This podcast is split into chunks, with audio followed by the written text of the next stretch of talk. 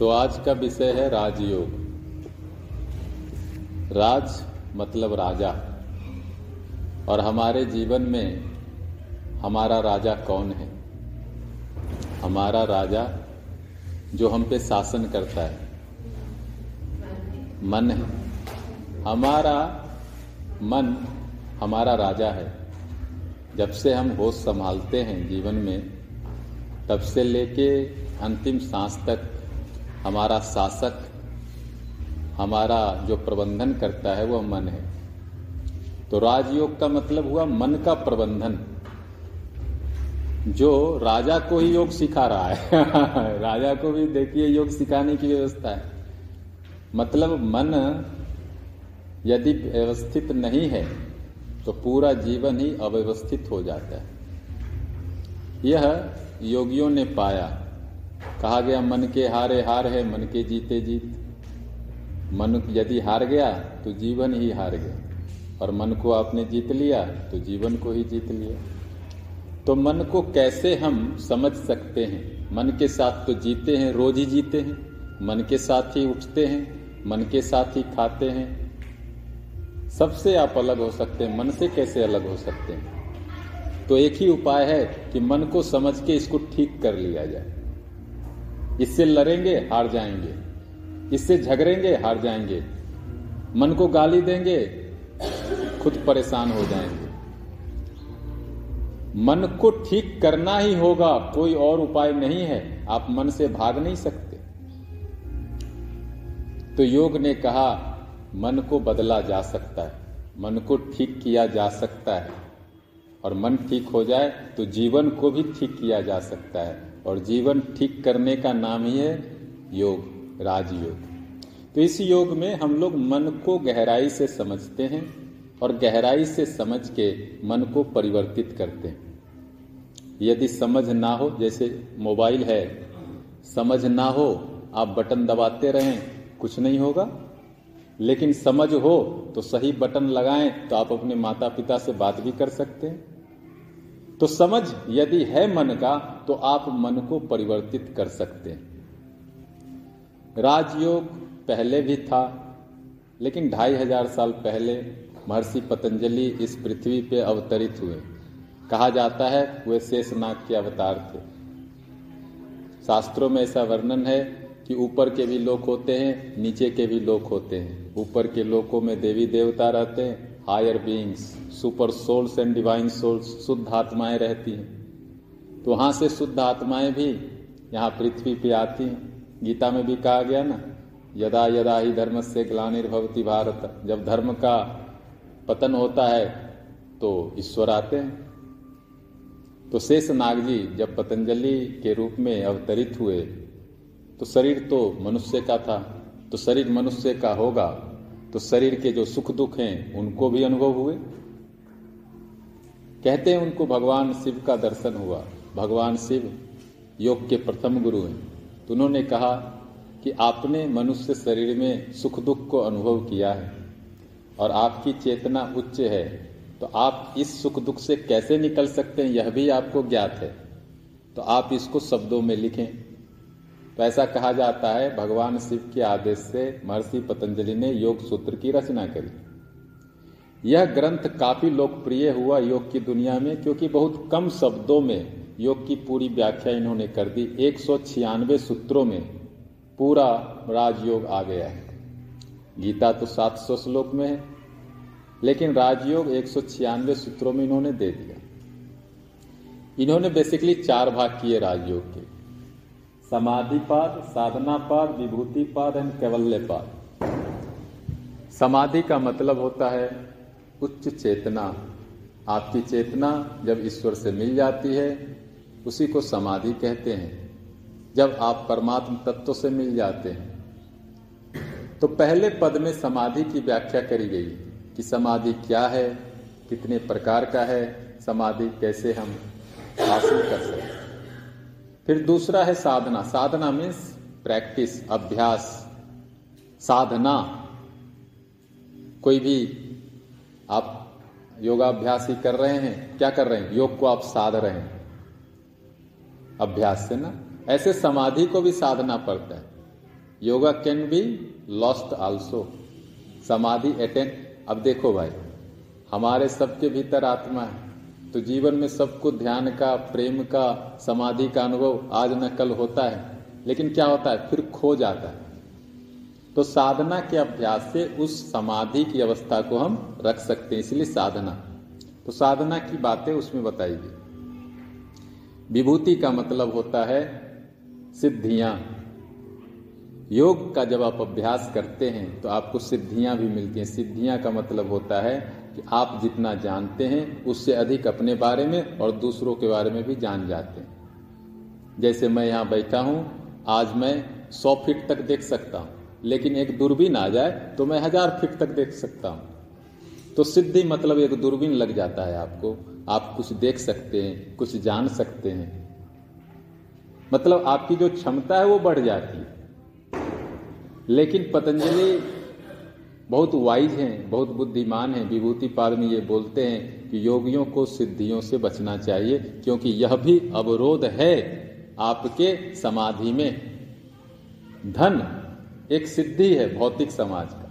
आपको बहुत धन मिलता है, आपको बहुत शक्ति मिलती है, लेकिन धन की वजह से आपका विकास भी तो रुक जाता है। आपको प्रेम मिलता है, सम्मान मिलता है, बहुत कुछ मिलता है, गाड़ी मिलती है, बंगला मिलता है, ये सभी तो सिद्धि है संसार की, सबको नहीं मिलता।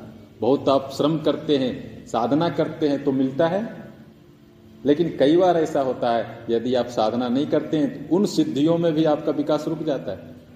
बहुत लोग हैं, बहुत पैसा है तो कमर इतना मोटा हो गया। अब सिद्धि हो गई, धन की तो अब कुछ करेंगे नहीं, हिलेंगे नहीं, सारे नौकर कर रहे तो उस सिद्धि में उनका स्वास्थ्य तो गया। गया ना? एक साधारण बात बता रहा हूँ। कि थोड़ा धन का सिद्धि आ गया तो आपने स्वास्थ्य खो दिया, आपने इतने खा लिया। अब बीमार रहने लगे, डॉक्टर लगे हो आपके पीछे। ऐसे योग में भी संभव है कि आप योग में साधना करते हैं, आपको बहुत सिद्धि आ जाएगी, आप उसी में लगे रहे तो समाधि मिस हो गए ईश्वर मिस हो गए तो विभूति आता है देखना है, लेकिन साधना करते रहना है। ऐसे भौतिक संसार में भी आपके जीवन में धन आ जाए, पद आ जाए, मान आ जाए, प्रतिष्ठा आ जाए, लेकिन अपना साधना करते रहना है। गांधी जी का उदाहरण ले सकते हैं, अरविंदो का उदाहरण ले सकते हैं। इन लोगों को हमने सम्मान दिया इतिहास में क्यों? ये अपना काम नहीं छोड़े। सिद्धियाँ बहुत आई बड़े बड़े लोग आए, लेकिन काम करते रहे अपने। है ना? तो विभूति पाद में यह चीज़ समझाया गया है। कैवल्य पाद, कैवल्य मतलब मोक्ष, निर्वाण, मुक्ति। यह योग का परम लक्ष्य है। आप जितने भी योग शास्त्र पढ़ेंगे, परम लक्ष्य यही बताया गया, मोक्ष। कैवल्य, आवागमन से मुक्ति, क्योंकि पुनरपि जन्म पुनरपि मरणम, जन्म, पुनरपि जननी, जठरे सैनम, शंकराचार्य बोलते हैं। बार बार जन्म लेना पड़ेगा बार बार मरना पड़ेगा बार बार माँ के गर्भ में आना पड़ेगा। तो इससे यदि बचना है तो कैवल्य।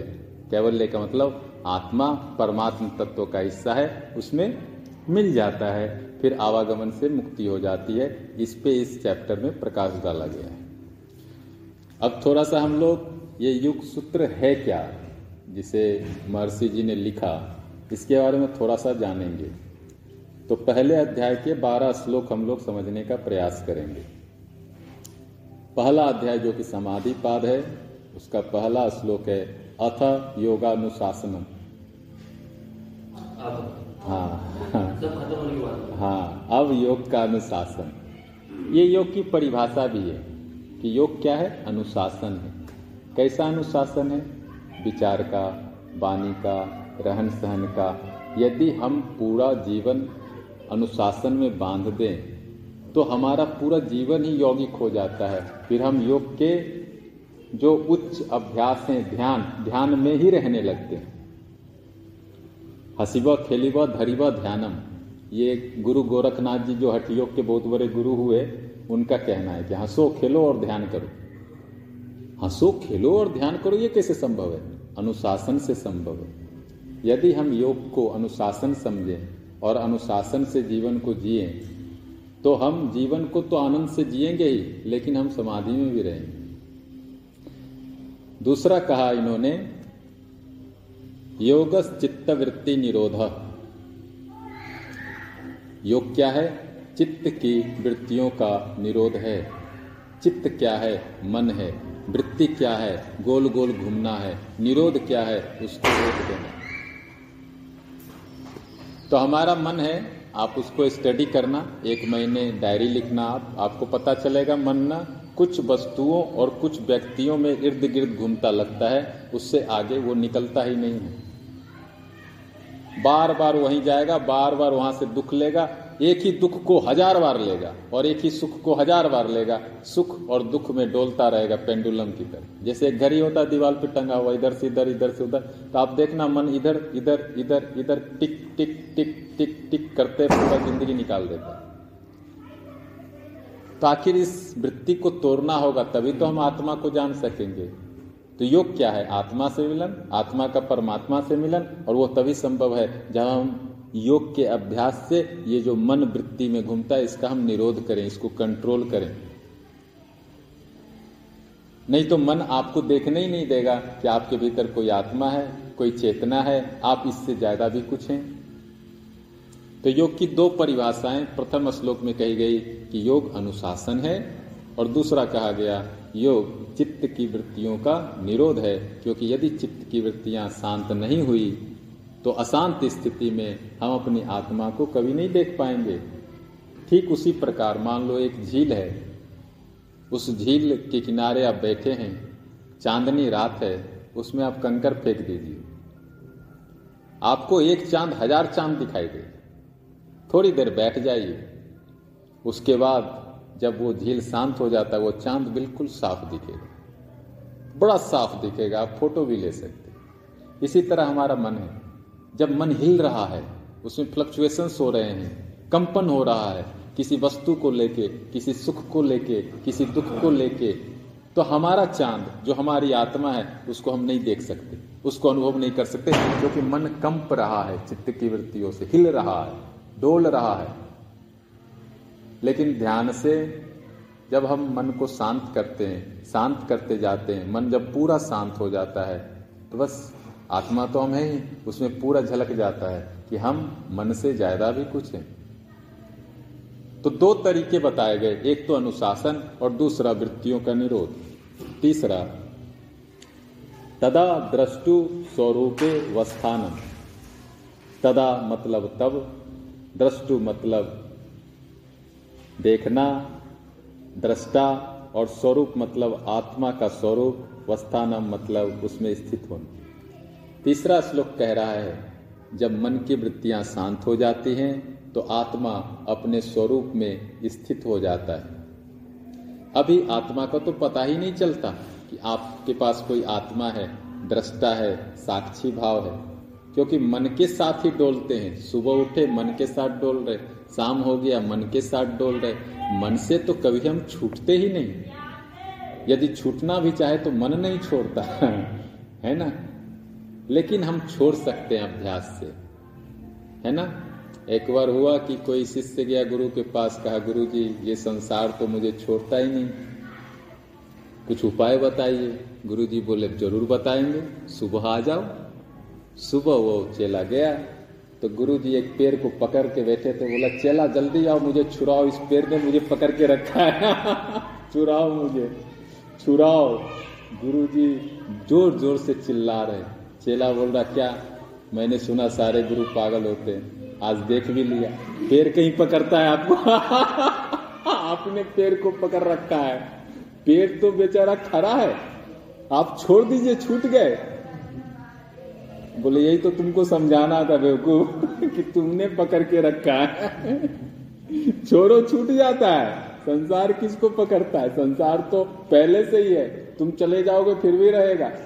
संसार तो अनंत है, ईश्वर की शक्ति है, कोई खत्म कर सकता है क्या? हम नहीं थे, फिर भी था, हम चले जाएँगे, फिर भी रहेगा। तो तदा दृष्टु स्वरूपे अवस्थाना जब तक मन की वृत्तियों को हम छोड़ते नहीं, या छूट नहीं जाता, कई बार अनुभव से भी छूट जाता है। जब छूट जाता है तो आप कहा जाएगा? मन को जाने को कोई रास्ता नहीं रहा। जब मन कहीं नहीं जाता तो मन आत्मा में ही लीन हो जाती है। मन आत्मा में ही लीन हो जाती है तो आपको अपने स्वरूप का आभास हो जाता है। अच्छा मैं मन से ज़्यादा कुछ हूँ और जो मैं बाहर खोज रहा था, जो शांति, जो आनंद, जो प्रेम, वो तो भीतर ही है। तो ये कब आभास होता है? जब हम अपने स्वरूप में वापस आते हैं। नहीं तो हम क्या कर रहे हैं? जब अपने स्वरूप में नहीं रहते हैं तो क्या करते हैं? आगे लिखा गया है। चार नंबर श्लोक में वृत्ति सारूप्य मित रत्र। यदि हम अपनी आत्मा के साथ नहीं रहते हैं तो जो जो वृत्तियाँ हम बनाते हैं मन से, उनके साथ हम एकात्म कर लेते हैं, उनके साथ एक हो जाते हैं। काम आया तो मैं कामी हो गया। क्रोध आया तो मैं क्रोधी हो गया। लोभ आया तो मैं लोभी हो गया। मैं जो भी वृत्तियाँ मन में बनाता हूँ, उसी के साथ जुड़ जाता हूँ। बहुत लोग कभी कभी क्रोध में किसी बच्चे को मार देते हैं। फिर बाद में बोलते, अरे, मेरा बच्चा बड़ा प्यारा है, मैंने क्यों मार दिया? मुझे एक फ़ोन आया कहीं से ना? उसकी माँ मुझे बोल रही है कि, स्वामी जी, ऐसा है, मैं अपने दोनों बेटे को बहुत प्यार करती हूँ। मैं आपको बता नहीं सकती मैं कितना प्यार करती हूँ। मैं बोला, तू बता रही, मैं सुन रहा हूँ। पता चल गया सीक्रेट नहीं रहा। आगे बोलो। आगे क्या प्रॉब्लम है? ये तो समझ में आ गया। तो बहुत प्यार करते हैं, फिर भी उसको मारते हैं। और मारने के बाद हम भी रोते हैं। बोले, बहुत अच्छी बात है।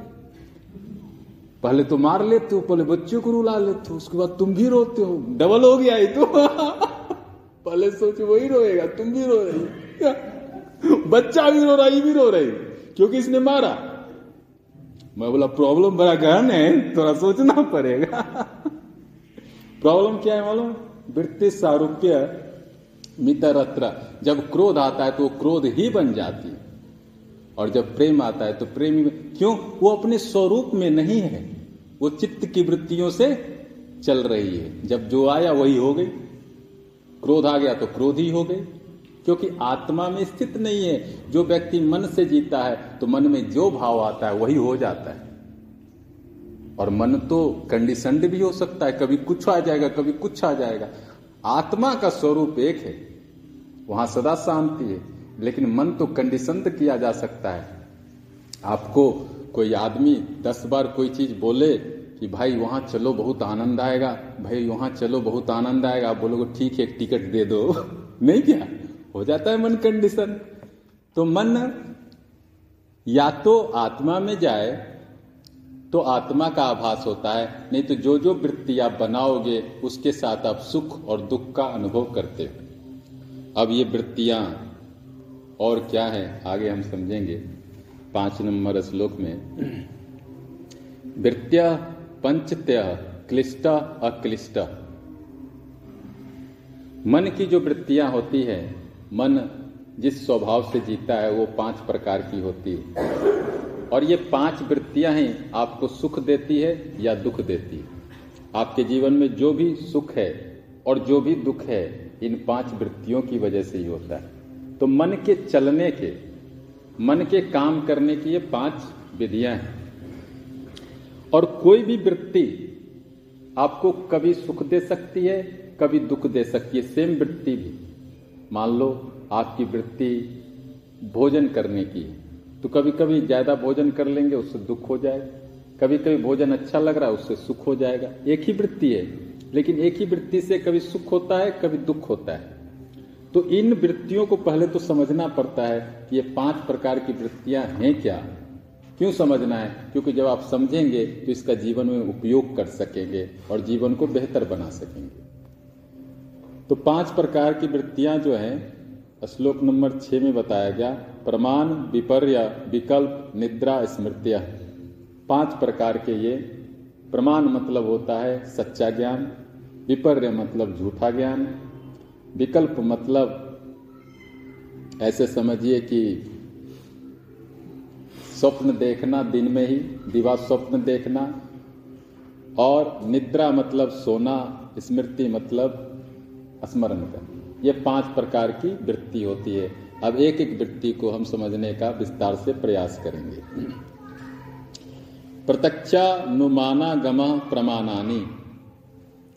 अब क्या होता है? जो हमारा सच्चा नॉलेज है, वह कैसे हम जानेंगे यह सच्चा है या झूठा है? जैसे आपने आग को छुआ तो आग गर्म है यह आपका प्रत्यक्ष अनुभव है तो यह प्रमाण हुआ। दूसरा, किसी शास्त्र से जो प्रमाणित है, उससे जो आपने ज्ञान लिया, वह भी प्रमाण है, सच्चा ज्ञान है। या किसी गुरु ने, किसी श्रेष्ठ व्यक्ति ने, कहते ना माता पिता की बात मानो, गुरु की बात मानो, क्यों बोलते? क्योंकि उनको जीवन का अनुभव है, वो हमसे बड़े हैं तो उनकी बात मानने में हमारा कल्याण ही होगा, वो पक चुके हैं, सब देख चुके हैं अच्छा बुरा, है ना? तो इन तीन चीज़ों को प्रमाण माना गया मान लो, आपको घर बनाना है तो स्वाभाविक है आप डॉक्टर के पास नहीं जाएँगे कि भैया ये लैंड है, इसका आप बना दीजिए। आप जाएँगे इंजीनियर के पास।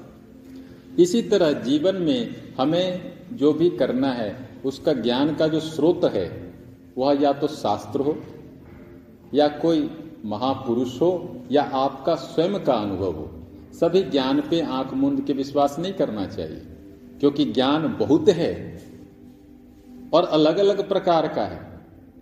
भटकने की संभावना है। तो प्रत्यक्ष जो है, ये सबसे अच्छा मित्र है। लेकिन इसका आपको पालन करना होगा, इसको समझना होगा। दूसरा है, विपर्यो मिथ्या ज्ञानम तद्रुप प्रतिष्ठम। मिथ्या ज्ञान, झूठा ज्ञान। झूठा ज्ञान भी हमारे मन का हिस्सा होता है, और उससे भी हम भटकते हैं। इसको विपर्य कहा गया। विपर्य मतलब झूठा ज्ञान। जैसे विज्ञापन का एक ज्ञान होता है। विज्ञापन आप देखते हैं अखबारों में, टीवी में, मोबाइल में। अब कई कई विज्ञापन ऐसा आता है कि एक टैबलेट खा लो और पंद्रह किलो वज़न कम कर अजीब अजीब तरह के विज्ञापन आप देखेंगे अखबारों में ना। ये खा लो, ये हो जाएगा, वो पी लो, वो हो जाएगा। क्या होता है वैसा? कि आप ये खाओ, आप कई बार तो हो भी जाए, कई बार नहीं भी हो जाए। लेकिन हम उसमें दौड़ जाते हैं। तो विज्ञापनों का जाल है, और भी कई बातें हैं। हमारे दोस्त मित्र आस पड़ोस भी बहुत सारी बातें आप देखेंगे। वो झूठ है, सच नहीं है, लेकिन झूठ का बड़ा बोलबाला होता है। उसमें भी हम फंस के अपना समय, अपना ऊर्जा, अपना धन, अपनी शक्ति गंवा देते हैं। बाद में पता चलता है अच्छा इतना साल मेरा गया इतना धन भी गया इतनी शक्ति भी गई, है ना? तो मन का एक ज्ञान मिथ्या भी हो सकता है, विपर्य भी हो सकता है। तो जहाँ जहाँ आपको, योगी को क्या करना चाहिए? जहाँ जहाँ लगे, यह ज्ञान गलत है, उससे बचना चाहिए। इसलिए बोलते कुसंग से बचो। क्यों बोलते कुसंग से बचो? बोलते अच्छी किताब पढ़ो अच्छा सोचो।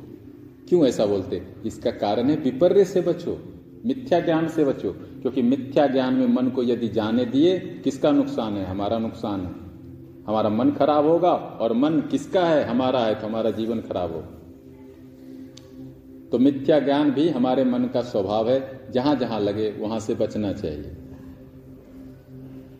नेक्स्ट है, सप्त ज्ञानानुपाति वस्तु शून्यो विकल्प। विकल्प क्या है? शब्द का ज्ञान है, वस्तु शून्य है। शब्द है, वस्तु नहीं है, जैसे एक कथा आती है, एक पति पत्नी ऋषिकेश में थे। बोले, एक गाय खरीद लेते हैं, पैसे की कमी है, हम दोनों पति पत्नी गाय का सेवा करेंगे, दूध होगा। हाँ बोले, बड़ा अच्छा उपाय है, दूध होगा, हम भी पियेंगे, आपको सुबह सुबह चाय भी पिलाएँगे। है ना, ठंडा है, और चाय में चीनी भी डालेंगे, और पत्ती भी डालेंगे। तो बड़ा अच्छा बात हो रहा था, फिर बोले उसका दही भी बनाएँगे, फिर मट्ठा भी निकालेंगे, फिर घी भी निकालेंगे। फिर वतनी बोली कि घी निकालेंगे ना तो हम अपने घर भी दे आएँगे दो चार किलो ना। अब तो पति उठाया डंडा। बोला, हम लाएँगे चारा, हम लाएँगे गाय, हम सब काम करेंगे, तुम घी वहाँ क्यों ले जाएगी? अब दोनों में सुबह सुबह घी के लिए लड़ाई हो गया, यहाँ गाय भी नहीं है। अरे भाई, गाय भी नहीं करना है अभी तो। गाय भी कहा आया? अभी तो बात ही चल रही है। और घी भी निकल गया। घी बिक भी गया, लड़ाई भी हो गई। भाई, गाय तो आ जाने दो। देखो, इसको बोलते विकल्प। हमारी ज़्यादातर लड़ाइयाँ घर की, समाज की, राष्ट्र की विकल्प है। शब्द शब्द का सिर्फ़ लड़ाई है। वस्तु कुछ है ही नहीं वहाँ पे। आप देखना बच्चे को ना, आप लोग तो हँसते हो बच्चे पे। हम भी हंस देते हैं। बच्चे छोटी छोटी बात पे लड़ जाएँगे। ये मेरा गुड्डा, ये तुम्हारी गुड्डी। सिर्फ़ शब्द है बच्चों का, खेल रहे हैं, लड़ गए। कहीं ना कहीं हमारी भी सारी लड़ाई विकल्प के कारण ही होती है। वस्तु वहाँ नहीं होता है। अच्छा कार खरीदेंगे, कौन सा कार खरीदेंगे? बीएमडब्ल्यू ले लेंगे। नहीं मर्सिडीज लेना है। अब इसी पे लड़ाई हो गया, भाई, कोई भी ले लो, चार चक्का तो होता है। तो कोई पाँच चक्का का तो कार आएगा नहीं। पांचवा होगा तो स्टेपनी में होगा, लेकिन अब वस्तु शून्य शब्द ज्ञान शब्द ज्ञान पे ही लड़ाई हो जाता है, इसको विकल्प बोलते हैं। माने विकल्प बहुत पावरफुल है visualization the power of visualization आप विजुलाइज करके लड़ भी सकते हैं और जीवन को संवार भी सकते हैं, ये आपकी शक्ति भी है। आप इसको अच्छा भी इस्तेमाल कर सकते हैं। जैसे जितने भी बड़े बड़े पुल बने हैं, महल बने हैं, शब्द तो विजुलाइज करके ही बना है, कल्पना करके ही बना है। तो योग में इस कल्पना शक्ति को सदुपयोग करना सिखाते हैं ध्यान में। भगवान राम का कल्पना करें, शिवलिंग की कल्पना करें, ओम मंत्र का फॉर्म कल्पना करें, अपने चक्रों का दर्शन करें तो यह जो शक्ति है, विकल्प की, पहले तो इसको समझना है योग के माध्यम से कि यह हमारी शक्ति है। फिर इसका क्या करना है? सही उपयोग करना और गलत उपयोग में क्या है? फिर आप फंस जाएँगे मन के विकल्प में और आप घूमते रह जाएँगे। यह भी मन की एक वृत्ति है। इससे भी हमको समझ के आगे बढ़ना है। अभाव, प्रत्यालंबना, वृत्ति, निद्रा। योग शास्त्र कहता है, जो हम सोते हैं, वह भी मन की वृत्ति है। वह भी मन है, क्योंकि वहाँ भी मन रहता है, स्वप्न देखता है। अभाव प्रत्यालंबना वहाँ कोई सपोर्ट नहीं है, क्योंकि शरीर तो बेड पे सोया है। शरीर अचेत है। आप क्या है, बेड पे पड़े रहते घंटों, कुछ तो करते नहीं। लेकिन उस समय भी मन में कुछ स्वप्न आ जाते हैं, कुछ दृश्य आ जाते हैं, कुछ न कुछ आ जाता है। तो इसका मतलब हुआ कि मन चल रहा है। मन है। अच्छा उसमें भी आपको ज्ञान अज्ञान का बोध होता है, सुख दुख का बोध होता है। वास्तव में आप सारा संसार ही देख सकते हैं, नींद में। और जैसा है वैसा ही देख सकते हैं। तो उसको भी एक वृत्ति माना गया है कि इस वृत्ति का भी हम सदुपयोग कर सकते हैं। इसलिए कहते, सोने से पहले जप करो, प्रार्थना करो, शांत हो के सो। क्यों? यदि आप जब प्रार्थना शांत होकर सोते हैं तो जितना देर सोते हैं, आप मन को रिलैक्स करते हैं। सुबह आप ताजे उठेंगे। नहीं तो अभी क्या हो रहा है? आप सोते हैं, उठते हैं, थके हुए उठते जैसा थका हुआ सोए थे, वैसा थका हुआ आप उठ भी रहे। मतलब क्या हुआ? मतलब यह हुआ कि मन की वृत्ति जो थी, वो शांत नहीं हुई सोने में भी। मन चलता ही रहा। जबकि कोई सपोर्ट नहीं है।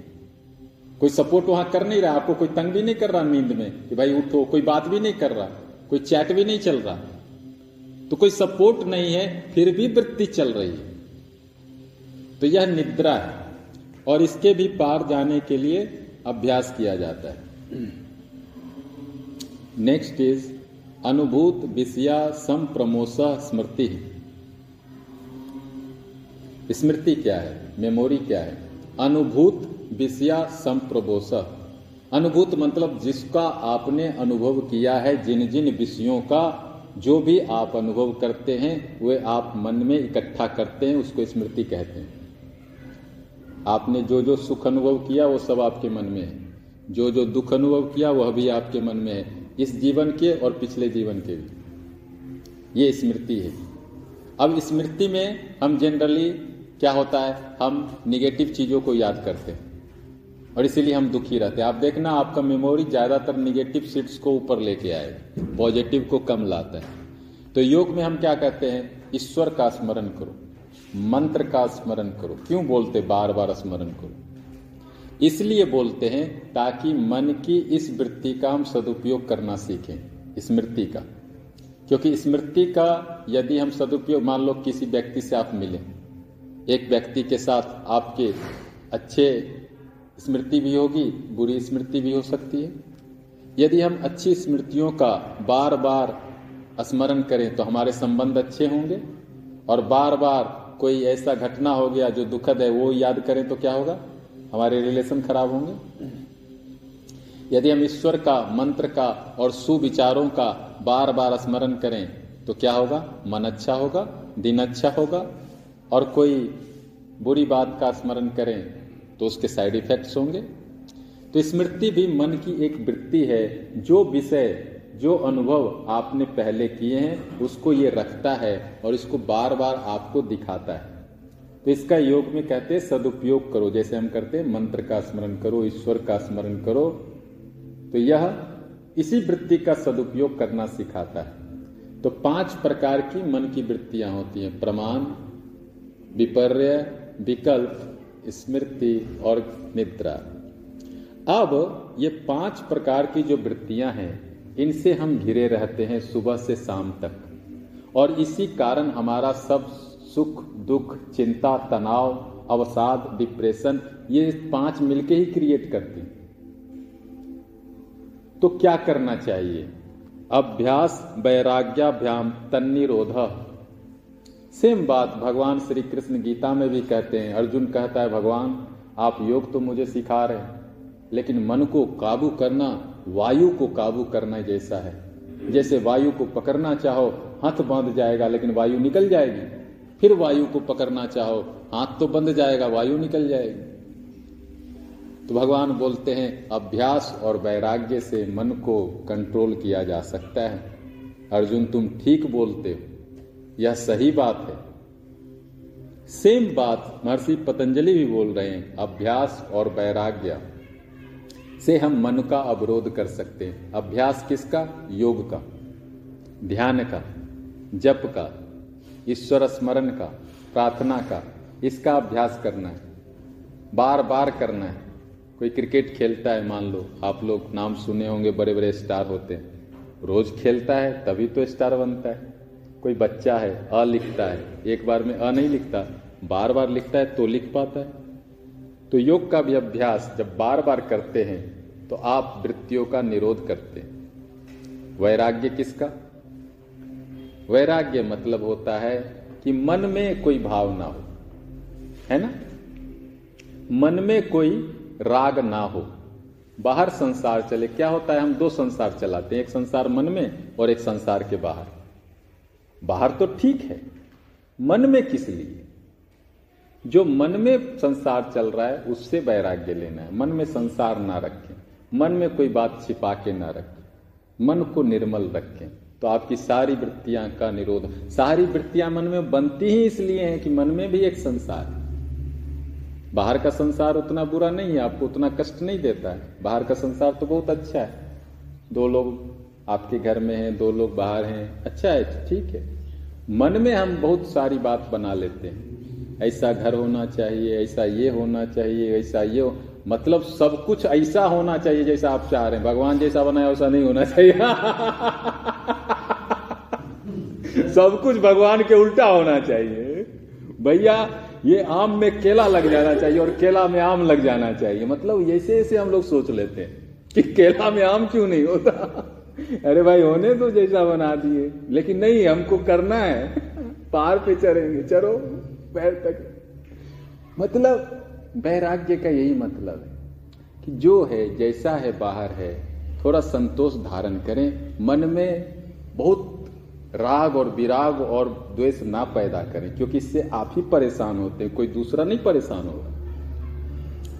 और जब तक आप वैराग्य नहीं धारण करेंगे, आपका मन आपको ध्यान नहीं करने देगा। मन कैसे ध्यान करने देगा? मन में यदि संसार चल रहा है तो आप बैठे हैं ध्यान में, आप चले गए, बाज़ार अच्छा इसका क्या भाव है बता दो? हम बोल रहे भैया, श्वास पे ध्यान करो, आप चले गए बाज़ार, इसका भाव बताओ। अरे भाई, भाव कैसे, तुम वहाँ कैसे पहुँच गए? तुम वहाँ पहुँचे इसलिए कि वृत्ति चल रही है, वृत्ति शांति नहीं हो रही तुम्हारी। हम बोल रहे कि ओम मंत्र करो ये पैर हाथ सब हिल रहा है। भाई ये जॉगिंग क्यों हो रहा है? ये जॉगिंग इसलिए हो रहा है कि मन में भी जॉगिंग हो रहा है।